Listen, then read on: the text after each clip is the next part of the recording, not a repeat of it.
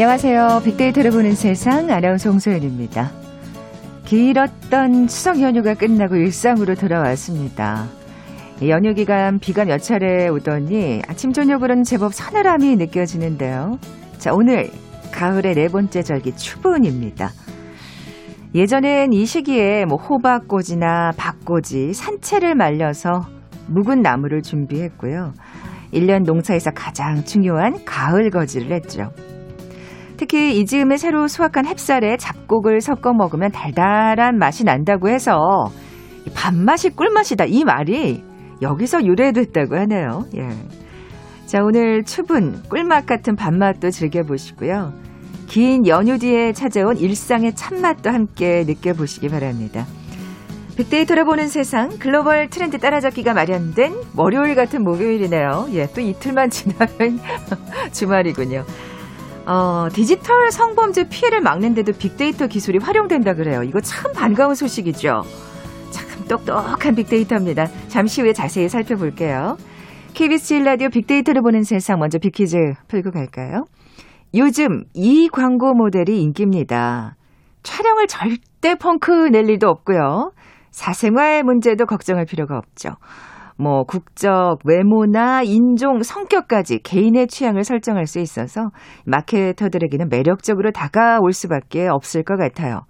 어떻게 보면 모델료도 꽤 절약할 수 있을걸요. 소셜 미디어 등에서 막강한 영향력을 행사하는 가상 인물 무엇이라고 부를까요? 보기 드립니다. 1번 드론, 2번 techfin, 3번 네카라쿠베, 4번 virtual influencer. 오늘 당첨되신 두 분께 모바일 커피 쿠폰 드립니다. 휴대전화 문자 메시지 지역번호 없이 샵 9730, 샵 9730. 짧은 글은 50원, 긴 글은 100원의 정보 이용료가 부과됩니다. KBS 라디오 어플 콩은 무료로 이용하실 수 있고요. 유튜브는 물론이고 콩에서도 보이는 라디오 함께 하실 수 있습니다. 방송 들으시면서 정답과 함께 다양한 의견들 문자 보내주십시오.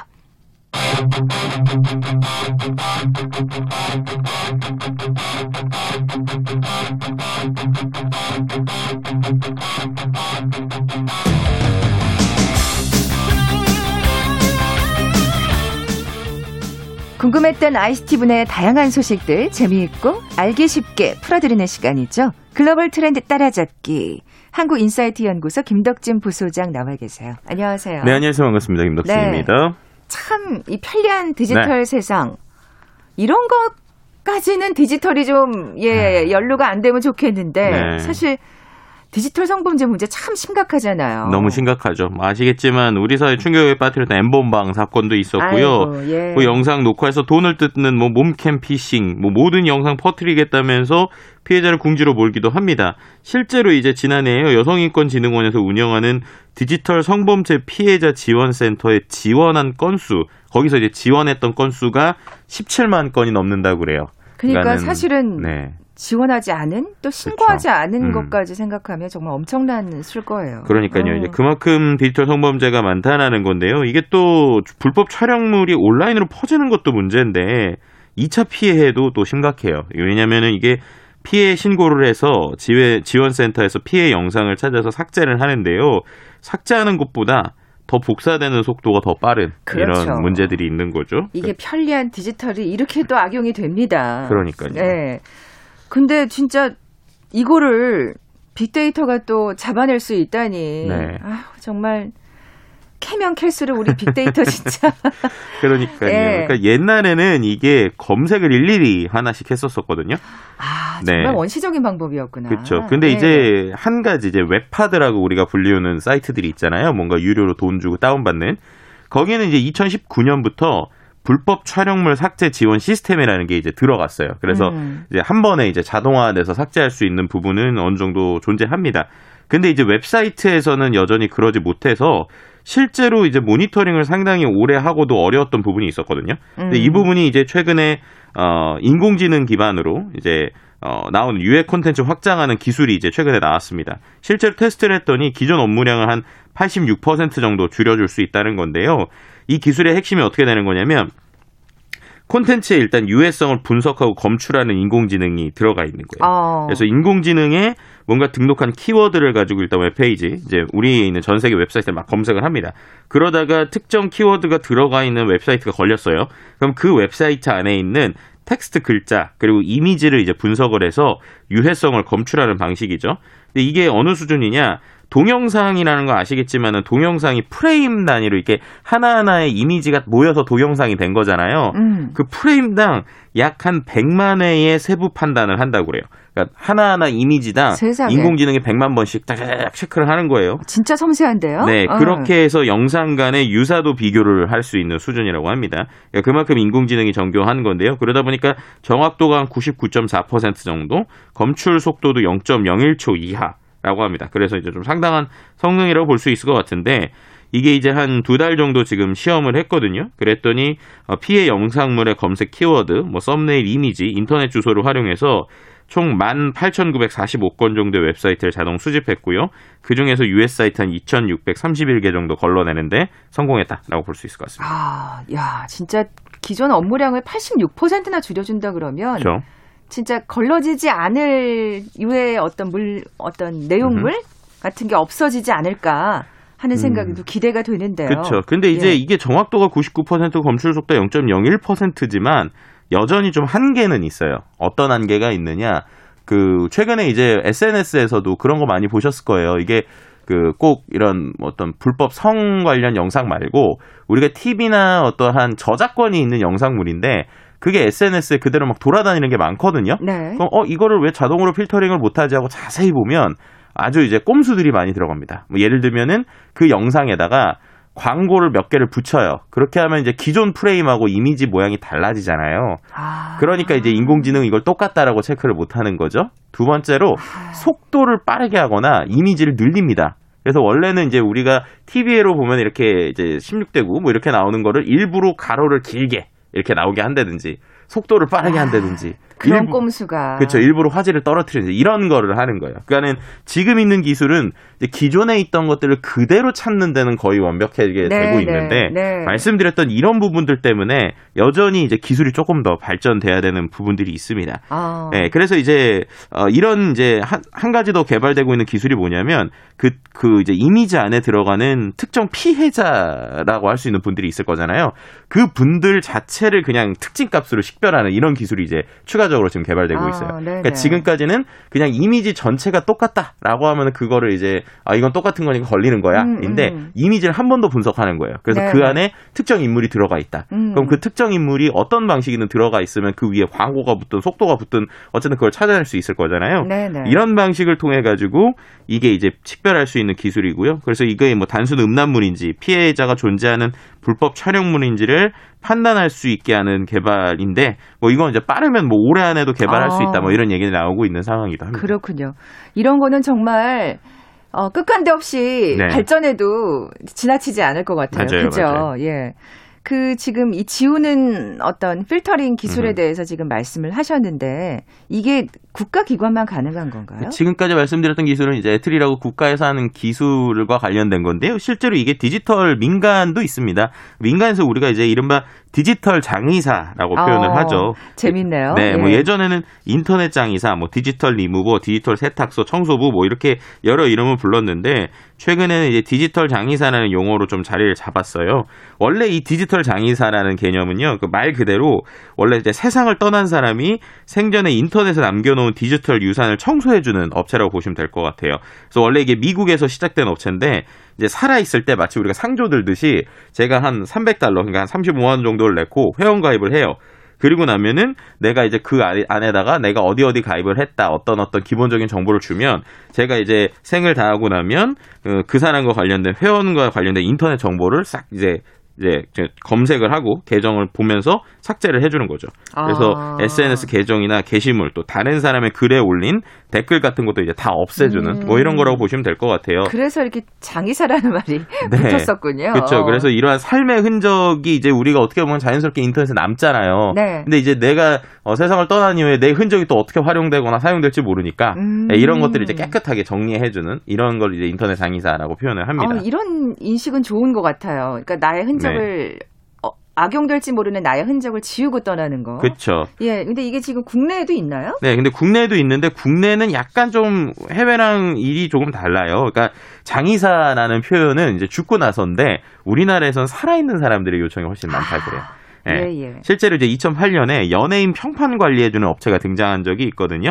이제 그 이유, 그게 어떻게 보면 디지털 장의사의 전신이라고 볼 수 있을 것 같은데 현재 국내만 이러한 업체들이 전국에 한 50여 개 이상 있고요. 아, 그렇군요. 어, 활발히 활동한 업체도 20여 개 수준이라고 하는데 말씀드린 것처럼 어, 죽은 자의 인터넷 데이터를 삭제해달라는 요청은 전체 5% 정도밖에 되지 않고 나머지는 이제 본인의 데이터입니다. 그래서 어떤 거냐?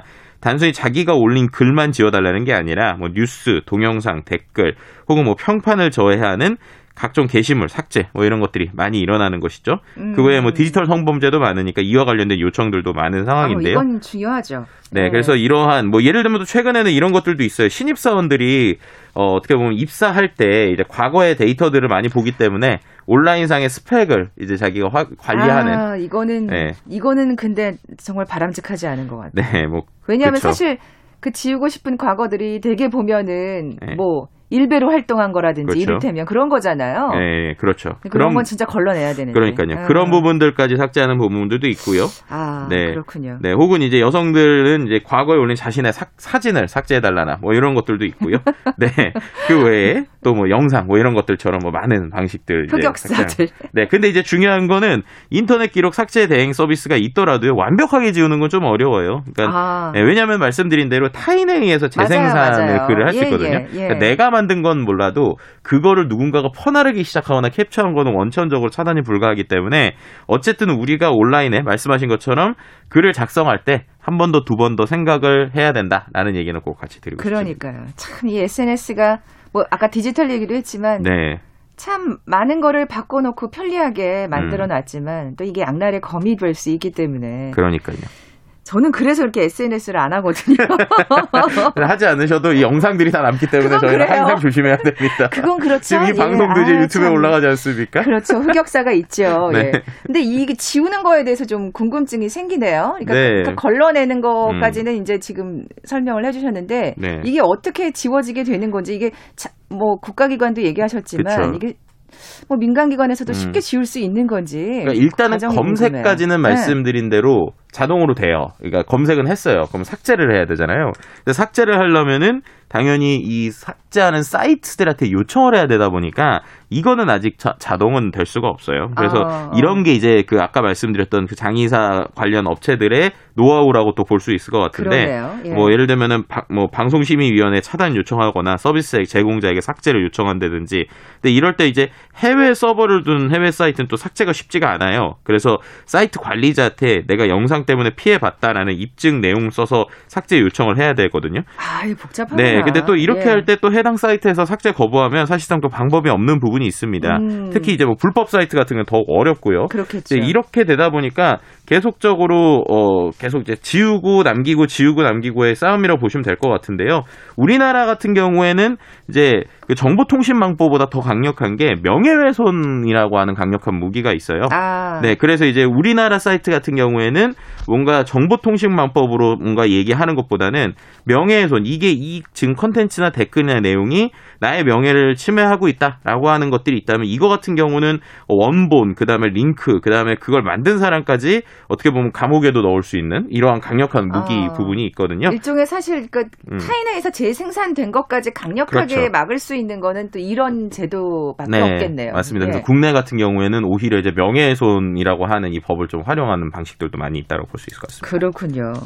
참 어쨌든 아, 이게 정말 한 번 올리고 퍼 나르긴 쉬워도 그렇죠. 완전히 지우기가 참 어렵구나 하는 네. 생각을 다시금 하게 되는데 그래서 그런가요? 이제 갑갑하니까 네. 빨리빨리 진행이 안 되니까 편법도 생겼다면서요. 네, 일종의 예. 이제 편법 특히나 이제 최근에 유튜브 같은 경우에 많이 나오는 건데요. 유튜브에 요즘에 많은 이제 그 뭐라고 그래야 되죠? 이렇게 유사 언론이라고 해야 될까요? 뭐 음, 그런 음. 데서 뭐 소위 가짜 뉴스를 만들기도 하고 그렇잖아요. 네, 혹은 이제 나에 대해서 뭔가 명예훼손적인 얘기를 하기도 하고 막 이런 게 있단 말이에요. 근데 그런 부분에서 국내 같은 경우는 말씀드린 법으로 할 수 있는데 해외 서버가 있는 유튜브 같은 경우는 그런 부분 좀 어려운 부분이 있어요. 그래서 최근에 어떤 방식을 좀 일종의 편법인데 어떻게 쓰고 있느냐? 어 이제 저작권 위반 문제로 신고를 하는 방식을 쓰더라고요. 아, 네. 이, 이젠 저작권. 네. 아까는 명예훼손, 네. 이번엔 저작권. 그러니까 어. 이제 유튜브 같은 경우가 오히려 다른 걸로는 이제 기본적으로 영상을 내리지 않는데 이 저작권 문제로 신고를 세 번 이상 계속적으로 하면 그걸 이제 좀 빠르게 검사하고 이게 문제가 있다면 삭제를 처리를 하는 방식이 있거든요. 아. 그러다 보니까 이러한 부분에서 또 이게 또 저작권 경고를 계속 받다 보면 그 채널 자체가 삭제되는 경우도 있어요. 그러니까 이제 이른바 이제 그 유튜브로 정말 먹고 사는 유튜버 분들 같은 경우에는 이 채널이 만약에 수익화가 안 된다. 이러면 이제 본인의 수익하고 바로 연계가 되다 보니까 뭔가 민감한 뉴스들이 있을 때는 이런 방식을 통해 가지고 어떤 저작권에 대한 이야기를 하는 부분도 어. 있습니다. 근데 이게 좋은 의도로 쓰이면 다행인데 그렇죠. 또 이게 또 일부 악용해서 이제 공격 유튜버를 공격하는 방식으로 좀 쓰이고도 있어요. 아, 그렇군요. 네, 어. 그래서 뭐 이런 식의 방법이 피해자들을 위해선 다양한 방법을 쓸 수 있지만 악용돼서 또 다른 피해자가 나오는 좀 그러면 막아야 안 되는 뭐. 이러한 부분들도 좀 존재한다고 볼 수 있을 것 같습니다. 네. 아, 얘기 듣다 보니까 참 이게 복잡하다 하는 생각이 드는데 네. 조금 그러니까 개인이 원한다면 본인이 원한다면 이런 어떤 자료들을 좀 쉽게 음. 편리하게 용이하게 좀 삭제할 수 있는 어떤 제도가 마련이 되지 않- 돼야 하지 않을까 이런 생각이 네, 그래서 이제 돼야 되지 않을까. 한 음. 2018년 혹은 2017년 이때부터 계속 얘기 나왔던 건데요. 우리가 처음엔 잊혀질 권리라고 표현을 하다가 그다음에 잊힐 권리 이렇게 표현을 많이 하는데 내가 이제 온라인 자체에서 잊힐 권리가 있는 거죠. 내가 아예 내가 아예 그 온라인상에 내 기록이 완전히 삭제되는 걸 내가 컨트롤할 수 있는 권리가 필요하다. 라는 것들에 대한 이야기들이 계속 나오고 있어요. 음. 그래서 이런 부분에서 꼭 내가 어 이제 죽지, 죽은 상황이 아니더라도 내가 지금 상황에서라도 아, 내 모든 기록을 내가 삭제하고 싶다라고 하면은 그걸 잘 삭제할 수 있게 이러한 것들이 필요하다라는 것들이 계속 논의가 되고 있고 네네. 그런 부분에서 좀 일부지만 가능한 부분들이 좀 나오고도 있거든요. 그래서 이제 국내에서는 가장 대표적으로 내가 어, 여러 회원을 가입해 놓고 많이 까먹을 경우들도 많잖아요. 그렇죠. 사실 정말 네. 본인도 본인의 기록이 다 어떻게 존재하는지 그렇죠. 알지 못하는 경우도 많아요. 네, 그래서 다른 곳보다 내가 어디 어디 회원 가입돼 있고 그다음 필요 없는 데를 쉽게 삭제해 줄 수 있는 것 같은 경우는 우리나라에서 이제 웹사이트를 한 2015년 정도에 만들었습니다. 그래서 이게 뭐냐면은 e프라이버시 클린 서비스라고 하는 게 있어요. 아. 네, 검색창에 이렇게 쳐보시면 돼. e는 영어긴 한데 한글로 치셔도 이제는 나올 겁니다. 음. e프라이버시 클린 서비스라고 야, 이거 좀잘 네. 알아놔야겠다. 이 검색을 아. 하시면 이제 이게 우리나라 이제 그 이제 사이트가 나오거든요. KISA에서 하는 인터넷 한국 인터넷 진흥원에서 하는 사이트인데 그 사이트에 들어가서 제가 주민등록번호 이용 내용 확인이라는 걸 바로 가기 클릭을 하면 실명 인증을 합니다. 실명 인증하고 나면 가입한 인터넷 사이트의 내역을 쭉 볼 수 있어요. 아, 네. 일괄적으로 이렇게 네, 한꺼번에. 그렇죠. 네, 근데 단 이제 2010년 이후에 주민등록번호로 가입한 사이트만 확인이 가능하긴 합니다. 하여튼 그 중에서 쭉 보시고 가입하지 않은 곳, 내가 이거 가입 안 한 것 같은데, 아니면 사용 안 한 것 같은데라고 하는 것들은 클릭해서 사이트 회원을 바로 아. 탈퇴할 수 있는 거니까 이런 거부터가 어떻게 보면 내 그 데이터, 내 권리를 좀 어느 정도 맞아요. 케어할 수 있는 기본적인 방식이다라는 말씀 드리고 싶습니다. 야, 이거는 오늘 굉장히 좋은 정보 주셨네요. 네. 예. 아까 그 이칠 권리 얘기를 하셔서 네, 또 생각이 나는데 이 인공지능도 뭔가 음. 어느 정도 시간이 지나고 나면 이 네. 사람처럼 다 기억하지 못하게 음. 하는 뭐 이런 어떤 기술도 있다고. 네, 실제로 이제 페이스북에서 연구하고 있는 건데요. 기억을 망각하는 인공지능인 거예요. 그러니까 X-File Span이라고 하는 건데 아, 쉽게 설명드리면 시간이 지나면 우리도 까먹잖아요. 그럼요. 인공지능한테 그걸 걸어놓는 거예요. 그래서 학습하는 데이터이긴 하지만 중요도가 지나거나 예를 들면은 아예 설정을 해놓는 거죠. 네네. 뭐 특정 사진은 1년이 지나면 삭제를 계속 시키는. 그러니까 우리는 까먹는다는 게 자연스럽게 지워지지만 그걸 이제 명령어로 넣어놔야 되니까 인공지능한테 특정 중요도가 높지 않은 것들은 자동적으로 계속적으로 삭제하는 기능을 추가로 넣는 거죠. 그러니까 그렇게 되면 우리가 기본적으로 지식이라고 하는 것도 그렇잖아요. 우리가 큰 그림은 잘 기억해 놓지만 디테일한 것들을 기억을 못 할 수 있잖아요. 그럼 그건 그때 가서 찾아보죠. 음. 근데 그런 관점으로 이제 인공지능을 설계를 하는 거예요. 네, 그렇게 되면 인공지능도 큰 그림은 기억하고 있지만 자잘자잘한 것들은 이제 그때 그때 확인을 해야 되는 이런 이제 사람하고 똑같이 생각하는 방식으로 이 그림을 야, 그리는 것들도 있는데 이건 진짜 정말 인간이네요. 그러니까요. 근데. 이런 게 예. 이제 나오게 되는 배경도 어떻게 보면 IT 회사는 이런 걸 별로 좋아하지 않아요. 근데 법적으로 이제 어떻게 보면 어, 콘텐츠 플랫폼에 대해서 책임성을 강화하는 법들이 미국에서 계속 음. 나오고 있거든요. 그렇죠. 뭐 회사들이야 모든 걸 다 갖고 있고 싶겠죠. 그런 욕심이 있겠죠. 그러니까요. 그러니까 네. 이제 예를 들면 아까 말씀드린 불법 성 콘텐츠 이런 거 걸러내고 이런 거 인공지능 학습 못하게 너네가 가이드를 만들어야 된다. 라고 하니까 이제 이런 식으로 아 그럼 인간의 뇌처럼 한번 설계를 해보겠습니다. 어. 라고 하는 방식들도 최근에 나오고 있다는 얘기도 같이 드릴 수 있을 것 같습니다. 그렇군요. 야, 진짜 무섭게 진화합니다. 예. 어쨌든 정말 말씀하신 대로 뭐 시간이 너무 오래됐거나 물론 그런 오래된 기억들이 어떨 때는 굉장히 또 빛을 발하는 그렇죠. 어떤 단서가 되기도 하지만 이 중요도에 따라서 뭔가 필요 없는 것들은 좀 아, 기계도 좀 걸러냈으면 아. 하는 생각이 들 때가 있잖아요. 네, 어, 아- 이런 것까지 왜 이게 저장이 돼 있는 거야? 막 이런 생각이 들 때 있잖아요. 네, 가끔씩 이제 뭐 결혼 이후에 뭐 내가 지우지 못했던 전 애인의 사진 뭐 이런 게 갑자기 인공지능이 추천을 해줘서 와, 이런 네. 적합한 예 를 드시다니. 아 요즘에 이제 구글 포토나 이런 것들이 막 1년 전 오늘 막 이런 거 보여준단 말이에요. 막 네. 10년 전 오늘 갑자기 맞아요, 나 맞아요. 누구야 막 이러면 이 큰일 난단 말이죠. 예, 이런 것들도 이제 인공지능을 좀 같이 잊어줘야 되지 않을까 야, 이런 얘기도 드리고 싶습니다. 인공지능이 점점 인간화돼가고 있다는 생각이 드네요. 예. KBS 1라디오 빅데이터를 보는 세상 글로벌 트렌드 따라잡기 함께하고 계신데요. 잠시 라디오 정보센터 뉴스 듣고 나서 계속 이어가죠. 임신부와 12세에서 17세 소아청소년 접종을 포함한 4분기 코로나19 접종 세부 계획이 다음 주에 발표됩니다. 국민의힘 추경호 원내수석 부대표와 국민의당 권은희 원내대표는 오늘 특검 법률안과 국정조사 요구서를 양당 공동으로 제출하고 이재명 경기지사의 성남시장 재직 시절 대장지구 관련 의혹에 대해 하루빨리 진상을 밝혀달라고 촉구했습니다. 추경호 원내수석 부대표는 의안 제출 뒤 이 지사도 철저히 수사하라 단 1원이라도 받았으면 공직 후보를 사퇴하겠다고 한 만큼 흔쾌히 이 지사를 지지하는 민주당 의원들도 동의할 것으로 생각한다고 말했습니다.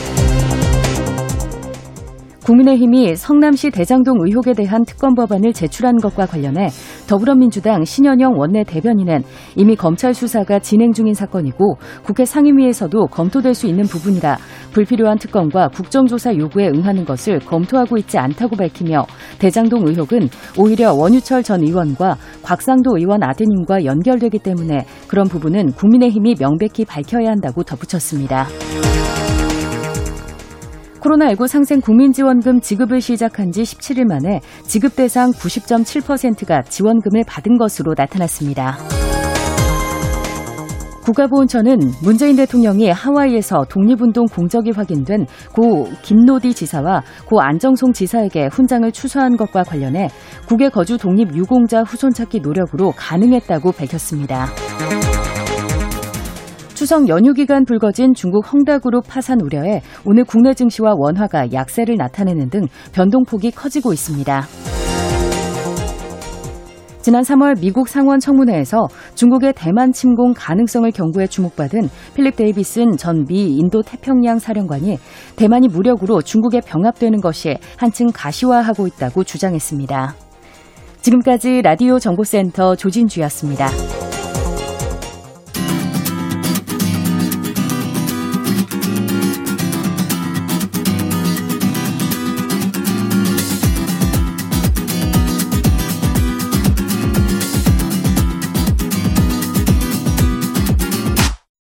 KBS 일라디오 빅데이터로 보는 세상. 네, 글로벌 트렌드 따라잡기 함께하고 계신 지금 시각 11시 29분 향하고 있습니다.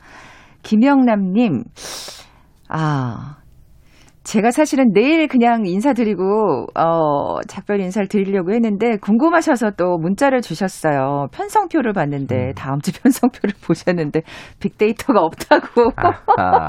하셔가지고, 역시 저희 청취자분들은 이 데이터 기반으로 분석을 잘 하시는 분들이신 것 같아요. 아, 이제 그 뭐, 작별 인사 오래 하기도 좀 그렇고 해가지고, 내일 그냥, 아, 안녕히 계십시오라고 하려고 했더니, 또 이렇게 문자 주셔서, 예, 우리가 개, 가을 개편 맞아서, 음. 저희 프로가 내일로 또, 예, 안녕 인사를 드리게 그렇죠. 됐는데요. 아쉽지만, 네, 오늘 내일 마무리 잘 하겠습니다. 네. 김덕진 부소장님, 네. 마지막 비퀴즈, 마지막 아, 힌트 주셔야 됩니다. 그러니까. 마지막 힌트라니까 갑자기 또 부담감이 팍 오는데 예. 일단은 네, 보기부터 드리도록 하겠습니다. 요즘 이 광고 모델이 인기입니다. 이 촬영을 절대로 펑크내지도 않고요. 사생활 문제도 걱정할 필요가 없죠. 이유는 이 가상 인물이기 때문인 겁니다. 네, 국적, 외모, 인종, 성격까지 개인의 취향을 설정할 수도 있고요. 무엇보다 이제 SNS에서 요즘에 많은 팔로워까지 보유하고 있어서 영향력이 무척 네, 크죠. 실제 모델인 줄 알고 계시는 분도 정말 많아요. 그러니까요. 이제 예. 코로나19 계기로 더욱 수요가 늘어날 거라는 전망인데 진짜 모델보다 잘 나가는 가짜 모델 맞춰주시면 됩니다. 예, 마지막 보기 마지막 힌트는 가장 원초적으로 예, 보기를 잘 들으시고 가장 긴 거를 골라주시면 됩니다. 1번 드론, 2번 테크핀, 3번 네카라 쿠베, 4번 버추얼 인플루언서. 네. 아, 기네요. 아유, 기네요. 오늘 당첨되신 두 분께 모바일 커피 쿠폰 드립니다. 정답 아시는 분들 저희 빅데이터로 보는 세상 앞으로 지금 바로 문자 보내주십시오. 휴대전화 문자 메시지 지역번호 없이 샵 9730, 샵 9730. 짧은 글은 50원, 긴 글은 100원의 정보 이용료가 부과됩니다. 오늘 마지막 시간이라서 좀 네. 생각해 볼 만한 음. 그 키워드들을 아이템을 많이 갖고 나오셨어요. 네, 맞습니다. 아, 앞서 뭐 여러 가지 우리가 지우고 싶은 기억에 음흠. 대해서 자료에 대해서도 얘기를 했고 이두 번째 주제도 사실은 네. 굉장히 꼭 생각해 봐야 될 그렇죠. 짚어볼 만한 문제입니다. 네, 오늘 지금 문제로 나왔던, 이 보기에 나왔던 것처럼 가상 인간들도 이 플랫폼 안에서 어, 아주 SNS 활동을 오- 많이 하고 있죠. 그리고 전 세계 10대들, 20대들이 가장 주목하고 있는 SNS인 인스타그램 이야기를 좀 해보려고 합니다. 뭐 이게 인스타그램으로 저격하고 이런 것들은 아니고 그만큼 최근에 이 소셜미디어라는 것들이 과연 우리의 삶에 어떠한 영향을 미치고 있는지를 고민해봐야 되는 주제여서 음. 좀 가져온 것인데요. 실제 이제 인스타그램이 10대 청소년들의 정신 건강에 유해하다라는 사실을 어. 페이스북이 알면서도 숨겼다라고 하는 내용의 문건이 최근에 폭로되면서 파장이 일고 있습니다. 야, 이건 충격적인데요? 그러니까 예. 이제 앞서서 인스타그램은 또 이제 영국 왕립 보건학 왕립 보건학회에서 어, 연구를 이렇게 선정을 했던 최악의 소셜 미디어로 도 꼽, 꼽히기도 어, 했어요. 예, 예. 예, 국내에서도 이제 청소년들의 어떠한 섭식 장애를 방치하거나 부추기는 악용 사례가 나오고 있어서 주의 요구된다. 뭐 이런 이야기를 좀 해보려고 합니다. 네. 뭐가 그렇게 유해하고 최악인가 네, 궁금했는데 지금 딱 섭식장애 얘기하니까 알겠어요. 네. 사실 그 땡스타그램에 나오는 그쵸. 어떤 그러니까 선망의 인물들의 네, 어떤 외모나 그렇죠. 그 꾸며진 음. 어떤 그 일상을 보면서 비교하면서 또 자존감을 낮추게 되는 경우가 참 많은 것 같더라고요. 그러니까요. 예. 제가 그 현상을 개인적으로 되게 고민을 많이 했었어요. 예, 일전에 제가 이 방송에서 소셜 딜레마라고 하는 그 땡플릭스에서 나오는 다큐멘터리 소개해도 드렸는데 음, 음. 이제 그러한 온라인상에서의 플랫폼들이 우리에게 어떠한 생각을 가져다 주는가, 그리고 그들이 어떤 영향력을 미치게 하는가에 대한 이야기가 있었거든요.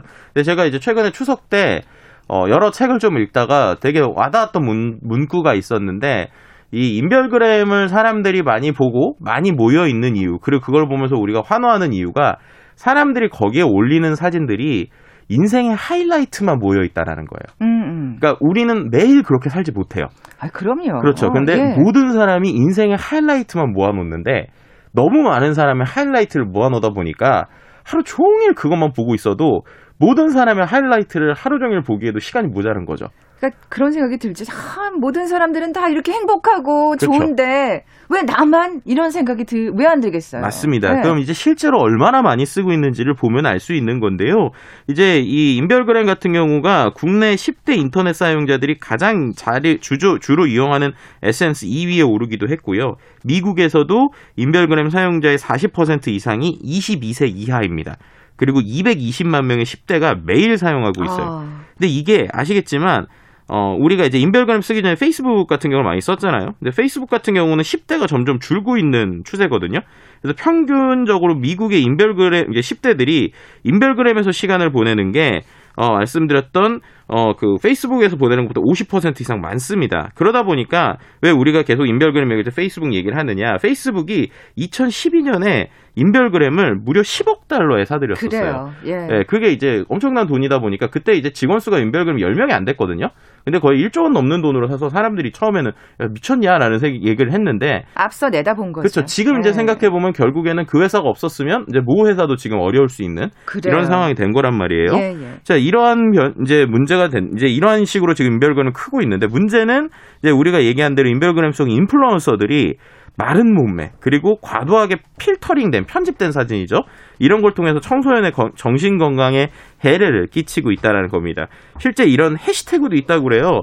프로 아나 이게 뭐냐면 프로 아나가 거식증이라는 말이 영어로 아노렉시아라고 맞아요. 하는 게 있는데 그걸 해서 우리는 이제 프로 다이어터다 뭐 이런 것처럼 프로 아이고. 아나라는 거예요. 그래서 어, 극단적인 방법으로 살을 뺀 동료를 구하기도 하고 이제 먹고 토하기, 씻고 뱉기 뭐 이런 것들을 하게 되는데 문제는 이제 이러한 아까 말씀드렸던 그 거식증을 특화한 영어인 샵 아노렉시아를 인별그램에서 검색하면 어, 경고문이 나와요. 그래서 뭐 회원이 검색하려는 단어가 포함된 게시물은 사람들에게 해가 되거나 심지어 죽음에 이르게 할 수 있는 행위를 부추길 수 있다는 경고문가 나오는데 한글로 똑같이 샵 거식증을 검색하면 아무런 그 필터 없이 결과가 나옵니다. 그러니까 이렇게 나라별로도 이러한 문제들이 좀 있는 상황이라고 볼수 있을 것 같습니다. 네, 네.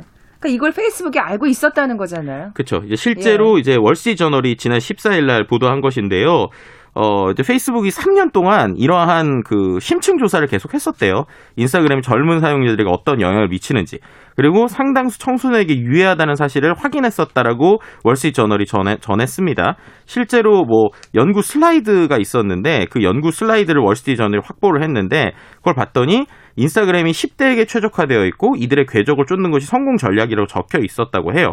그리고 10대 소녀 3명 중 1명꼴로 신체 이미지 문제를 악화시킨다는 분석 결과도 있었고 아이고. 네, 그리고 또 자신들이 덜 매력적이다라고 생각하는 인별그램 사용자의 40% 이상이 그런 생각이 인별그램을 통해서 시작됐다라고 음. 얘기하고 있고 25%가 넘는 10대들이 내가 가진 것이 충분치 않다라는 생각을 인별그램을 하면서 하게 됐다는 결과가 나왔다는 것이죠. 이게 사람인 이상 자연스러운 또그 그쵸. 생각의 결과인 것 같아요. 네, 그리고 또 네, 다른 네. 자체 조사 결과인데 영국 사용자의 13%, 미국 사용자의 6%가 자신의 자살 충동이 인별그램 때문이다라는 이야기까지 했다고 합니다. 아니 네. 사실은 이걸 알고 있었으면서도 이제 모른 척한 게 사실은 문제인 거잖아요. 페이스북에서는 어쨌든 자신들의 이익을 위해서 이런 네. 어떤 그 정말 받아들여야 될 만한 선- 현실을 외면을 한 건데 페이스북에서 어떻게 나오고 있어요? 그러니까 이게 예. 더 놀라운 게 뭐냐면 그런 상황인데도 아시겠지만 10대 전용 인별그램을 만들려고 했었다는 거예요. 그러니까 더 이제 충격이 아, 되는 것이죠. 못됐다. 네. 아유. 이제 이렇게 되다 보니까 지금 이제 정말 공격을 연일 십자포가 좀 맞고 있는 상황이고요. 음. 어, 그리고 또 그와 함께 또 같이 나온 게 유명인들의 계정을 따로 관리하는 화이트리스트를 운영해온 보도도 나왔습니다. 엑스체크라는 명칭으로 유명인들의 계정을 따로 개- 관리를 했다는 건데요. 뭐 명단은 도널드 트럼프 전 대통령, 뭐 엘리자베스 워런 상원의원, 브라질 축구 선수 네이마르 등 지난해 기준으로 580만 명에 달하는 유명인을 별도로 관리했었다는 거예요. 그러니까 이러한 이야기들이 계속 나오다 보니까 네, 네. 미 정치권에서는 이제 우려의 목소리를 좀 나오고 있는 상황이고요. 그럼요. 뭐, 예, 끔찍하다. 뭐 주커버그가 답을 내놓을 것을 요구한다. 뭐 이런 이야기들이 어. 지금 나오고 있는 상황이다라고 보시면 될 것 같습니다. 어떻게 움직일 것 같으세요, 페이스북은? 일단은 네. 기본적으로 지금 얘기되고 있는 것 자체는 이렇게 모으는 것 자체가 사용자들의 특정 유형의 게시물을 반복적으로 못 보게 하려고 한 거다라는 얘기를 1차적으로 했어요. 그러니까 그렇게 우리가 필터링 했던 이유가 이들한테 그런 걸 노출을 덜 시켜야 되기 때문에 덜 시키기 위해서 일단 필터링 했다라고 얘기하는 거예요. 대책을 만들기 위해서 했다. 네네, 그런 것이죠. 그러기에는 너무 대책이 미온적이지 않았나 싶은데요. 네, 예. 이제 그런 상황이고요. 그리고 그래서 그런지 최근에 이 마크 주커버그가 본인의 SNS에 활동이 되게 많아졌습니다. 월스트리트저널이 얘기하고 있는 걸 일부 반박하기도 하고 있고요. 그러니까 음. 결국에는 이게 단순히 기술 문제가 아니라 사회적인 문제 그리고 정치적인 문제까지 좀 확대가 되고 있는 상황이라고 보시면 될 것 같아요. 이제 그만큼 우리가 쓰고 있는 SNS라고 하는 것들이 우리의 일상 그리고 인생, 우리의 생활을 정말 크게 영향을 미치고 있고 네. 그런 것들이 단순히 한 나라의 문제가 아니라 그래요. 전 세계적인 현상으로 나타나고 있다는 걸 우리가 좀 고민하면서 아, 이런 SNS가 좋은 쪽으로 쓰면 참 좋지만 또 우리가 이런 걸 쓸 때 분명한 생각과 가이드라인과 기준을 가지고 좀 써야 된다라는 얘기를 좀 마지막으로 말씀드리고 싶었습니다. 네, 진짜 마지막 우리 빅데이터 보는 보는 세상에 해야 네. 될 얘기를 마지막으로 딱 해주셨어요 마무리를. 네. SNS를 쓸 때마다 한 번 더 생각하시는 게 어떨까요? 네. 글로벌 트렌드 따라잡기 한국인사이트 연구소 김덕진 부소장과 함께했습니다. 네, 고맙습니다. 감사합니다. 자 오늘 빅퀴즈 정답 4번 버추얼 인플루언서였죠. 모바일 커피 쿠폰 받으실 두 분입니다. 정말 감쪽 같은 세상이네요 하시면서 3288님. 아, 정답 보내주셨고요. 우리 1265님은 아, 내일로 방송이 없어진다니 아쉬운 마음을 또 정답과 함께 보내주셨네요. 두 분께 선물 보내드리면서 물러갑니다. 빅데이터로 보는 세상 내일 뵙겠습니다.